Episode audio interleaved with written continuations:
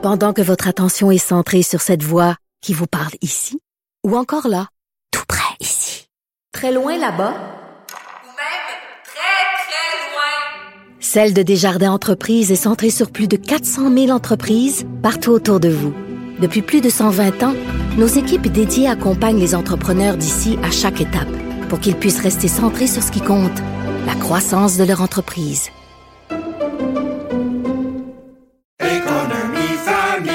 Ici Ricardo. Et Émilie, marchand d'IGA. On a envie de vous inspirer à bien manger. À moins de 5 la portion. Suffit de repérer les produits valeurs sûres et de les cuisiner avec une de nos recettes. Les valeurs sûres, c'est bien pensé, hein? Bien sûr! Détails sur IGA.net. superbe, sublime, merveilleuse. Sauf que ce gars-là est quand même euh, rationnel et pragmatique. Mais ça pose un très grave problème. Je t'assure qu'il n'y a aucun politologue sérieux qui va te dire oh. Un politologue, pas comme les autres. Loïc Passy. C'est pas le temps de faire ça. Loïc, bonjour. Bonjour Benoît. Alors, il y a des attaques ukrainiennes sur le territoire russe. Euh, Vladimir doit pas aimer ça. Il n'aime pas du tout ça. Il y a eu des attaques sur deux bases aériennes euh, très à l'intérieur de la Russie. On est dans un cas à 180 kilomètres au sud de Moscou. Ce sont des, bases qui sont situées à Ryazan et à Saratov. Et alors, que ces bases aériennes aient été attaquées en soi à l'intérieur de la Russie, c'est déjà une catastrophe pour l'armée russe parce que ça a été attaqué par des drones pense-t-on ukrainien Peut-être que c'est des vieux drones russes qui euh, étaient là, tu sais, au moment où euh, l'Ukraine euh, faisait partie de, l'Union soviétique, donc des, des, des drones d'avant de, de 1980, mais c'est pas clair. Mais c'est des drones qui sont très lents dans tous les cas, qui volent à basse altitude et qui normalement sont faciles à arrêter. Alors, non seulement ils sont rentrés ces drones à l'intérieur du territoire russe très en profondeur, mais en plus ils ont attaqué deux aéroports où sont stationnés, figure-toi, des bombardiers nucléaires russes? Eh boy. Oui, il n'y a pas beaucoup de bombardiers nucléaires russes en plus, et ils n'ont pas été arrêtés. Alors, les Russes disent, mais qu'est-ce que c'est que ça? Comment se fait-il que vous n'ayez pas protégé d'ici là leur armée davantage euh, ces, ces aéroports? Et tout le monde se pose la question. Alors, ou bien l'armée russe est particulièrement incompétente, ce qui n'est pas exclu, je te dis ou bien ça peut être les deux en fait, ou bien euh, il y a une partie de l'équipement qui devait normalement servir, qui devrait normalement servir à protéger ces deux aéroports, qui a été amené, euh, qui a été apporté euh, en, en, Ukraine parce que les Russes manquent d'équipement. Mais on est dans ce genre de conjecture en ce moment, et ça fait très mal paraître l'armée russe. Hmm. Et pendant ce temps, qui se ressemble, s'assemble, Ah, ben la oui. Chine et l'Arabie saoudite? Bien sûr, Xi Jinping qui arrive demain en Arabie Saoudite, qui va rencontrer euh, Mohamed Ben Salman. Et donc, euh, les deux euh, vont en fait participer à un grand sommet sino-arabe qui commence vendredi. Donc, Xi Jinping arrive deux jours avant pour euh, diverses rencontres bilatérales, bien sûr avec euh, des partenaires euh, d'Arabie Saoudite, mais aussi du monde arabe autour. Et il y a beaucoup d'argent qui va se brasser. On dit qu'il va y avoir des douzaines d'ententes qui vont être signées entre l'Arabie Saoudite et la Chine, tant dans le domaine financier qu'industriel, des routes de la soie, etc. Et il faut savoir que la Chine est devenue le premier client de l'Arabie Saoudite euh, en termes de, pétrole. L'Arabie Saoudite exporte chaque année euh, quelque chose comme 57 milliards de dollars vers la Chine et, et en contrepartie, ben, la Chine n'exporte que 13 milliards de dollars Hmm. vers l'Arabie Saoudite. Euh, L'Arabie Saoudite est un des rares pays au monde qui a une balance commerciale positive avec euh, la Chine. Mais donc, euh, ça va être très intéressant de voir ce qui va arriver là. Et en fait, le fond du problème et ce que je te disais, euh, c'est cette question euh, du pétrole qui est exporté euh, principalement vers la Chine. Mais la Chine n'a pas de base militaire dans la région. La Chine n'a pas, semble-t-il encore, de capacité de projection militaire. Et c'est ça qui est embêtant pour l'Arabie saoudite. C'est-à-dire que l'Arabie saoudite, bien sûr, vend son pétrole à la Chine, mais euh, la Chine ne peut pas protéger euh, le pétrole qui vient d'Arabie euh, saoudite. Le pétrole d'Arabie saoudite, c'est 17, 18% de tout le pétrole qui est consommé, qui est importé euh, en Chine. Donc c'est beaucoup. Et, et ça montre ici le problème aussi que la Chine a dans sa, dans sa, si dans, dans son équilibre mondial. Hmm. C'est-à-dire que euh, elle a, oui, des intérêts économiques énormes un peu partout à travers le monde, mais contrairement aux Américains, elle n'est pas nécessairement capable de protéger ses intérêts économiques. Donc, militairement, j'entends. Donc, ça va être à suivre. Hmm. Bon, ben ça, quand on voit ça, hein, ces mariages arrangés entre la Chine puis l'Arabie Saoudite, ben ils se méritent de toute façon. Euh, L'Indonésie qui criminalise des relations sexuelles hors mariage. Oui, alors parlons de mariage, l'Indonésie.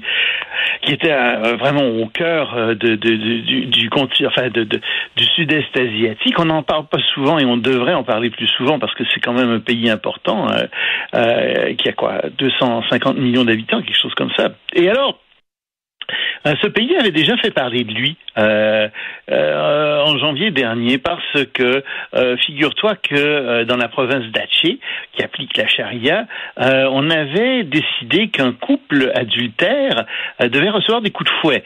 Et alors on a décidé de donner 100 coups de fouet à la femme adultère et 15 seulement à l'homme adultère. Parce que bien entendu, c'est la femme qui est la ben tentatrice là-dedans. Ben hein. C'est toujours ça la logique religieuse. Mm, mm, mm. Donc l'homme, lui, 15 seulement. Bref, euh, en fait, ce qui se produit, c'est que dans ce pays, qui est majoritairement musulman, euh, les musulmans fondamentalistes prennent de plus en plus de place et ils ont fait voter une nouvelle loi euh, qui rend passible d'un an de prison quiconque a des relations sexuelles hors mariage.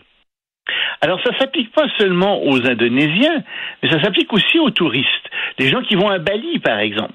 Donc les gens qui vivent ensemble depuis, euh, je sais pas moi, 20 ans, mais qui sont pas mariés et qui décident d'aller euh, à, Bali ou d'aller euh, en Indonésie, théoriquement, pourraient se faire arrêter et faire un an de prison parce qu'ils sont pas mariés. Il y a beaucoup de gens qui trouvent même, même les touristes là. Oui, Wow. Ben oui, c'est aussi bête que ça. Et, encore plus si les touristes euh, s'imaginent s'il y a une idylle amoureuse entre euh, des touristes et des, des gens euh, du, du, pays. Alors là, c'est eh encore pire. Eh boy, on va te chasser avec un sabre un an de prison. Du pays. Un an de prison tout de suite. Ah ouais, c'est Mais attends, hein. il y a plus que ça. Moi, c'est cette nouvelle-là qui m'a attiré. Tu sais, j'ai été lire là-dessus. Il y a plus que ça. Figure-toi que dans le même projet de loi, il est interdit d'insulter le président ou toute institution de l'État. Là, tu dis, comment ça interdit d'insulter le président? Tu sais, ça, c'est le genre de loi à interprétation très, très large. Hein. Et n'importe quoi peut devenir une insulte de, du président ou de l'État. Là, tu dis, mais qu'est-ce qu'ils sont en train de faire? Je lis plus loin encore. C'est aussi interdit, ce sera interdit, de diffuser des opinions contraires à l'idéologie de l'État. Ben là, mais, mais d'autres termes. Pourquoi, pourquoi ils disent pas ce qui est, pourquoi ils disent pas juste ce qui est permis? Ça va être moins compliqué. oui. Ça va être moins long parce qu'ils interdisent bien des choses. J'aime ton côté qui est pratico-pratique. Ah, merci. Je suis là pour aider. Ah, bon, OK. L'Indonésie, c'est tout, là? On va... Euh, oui, non, on peut, on peut tourner là-dessus. Ouais, c'est parfait. Et le deuxième tour des élections sénatoriales en Géorgie, ça, c'est ben oui, on suit ça. C'est aujourd'hui. Mhm. euh, il y a 7 euh, millions d'électeurs qui sont appelés à voter. On se souvient que en Géorgie, ça prend absolument 50% plus un des voix pour élire euh, des sénateurs. Il n'y avait pas eu ça aux élections de mi-mandat. Donc, il y a deux... Il y a, y a deux euh, candidats qui restent les deux premiers, Raphaël euh, Wachnock et euh, R.C. Walker, qui restent en, liste. Le démocrate, donc, qui était sénateur, c'est lui qui, qui, avait le poste. on s'attend à ce qu'il soit réélu. c'est un, preacher baptiste. Et l'autre, ben, c'est un joueur de football très connu. On attend les résultats. Normalement, les démocrates devraient gagner leur siège et devraient donc conserver leur siège ce qui leur donnerait au Sénat une majorité de 51 contre 50, ce qui serait très utile contre des euh, supposés sénateurs des démocrates comme Joe Manchin, qui, comme tu le sais, vote toujours du bord des républicains. Enfin, ou côté républicain. C'est aberrant. On ne sait plus, hein. On sait plus ce qui arrive. Penses-tu, penses-tu, euh, on en a parlé un peu, là, mais penses-tu que Donald Trump va créer son propre parti? Moi, je pense que oui. Je pense qu'il s'en va vers ça. Euh, de toute façon, c'est toujours la menace qu'il a laissée. Euh, d'abord, je pense qu'il... Attends. Je pense qu'il il, va. Euh, je pense que c'est lui qui va avoir l'investiture du Parti républicain, parce que je pense qu'à l'intérieur du Parti républicain, euh, il est, euh, il a mis ses, ses, ses, hommes un peu partout à, des postes clés, et que les gens qui votent à l'intérieur du parti pour euh, la personne qui va les représenter euh, au présidentiel, ben, ce sont des hommes, des gens à lui. Donc, euh, je pense que les autres candidats ont très peu de chance, et c'est ce que les sondages montrent, ils ont très peu de chance face à Donald Trump. Mais si jamais ça tournait mal pour Donald Trump, bien sûr qu'il va créer son propre parti. Et ça, ça fait partie justement des euh, leviers qu'il utilise à l'intérieur du Parti républicain contre ceux euh, qui voudraient pas qu'il ait l'investiture, euh, parce qu'il dit, ben, vous voulez pas que je sois nommé président? Ben, très bien, ce sera pire alors pour vous. Je vais créer mon propre parti. Alors, les gens, finalement, sont à l'intérieur du Parti républicain, ceux qui ont encore une tête sur les épaules, sont obligés de choisir entre le moindre de, de, moins, de, sont obligés de choisir le moindre mal et doivent se dire ben si on n'élit pas euh, Trump là, à ce moment-là, ce qui va arriver, euh, c'est que Trump va créer son propre parti et qu'il n'y aura plus aucun républicain hein, qui va se retrouver au Congrès. Euh, ça va être une catastrophe complète.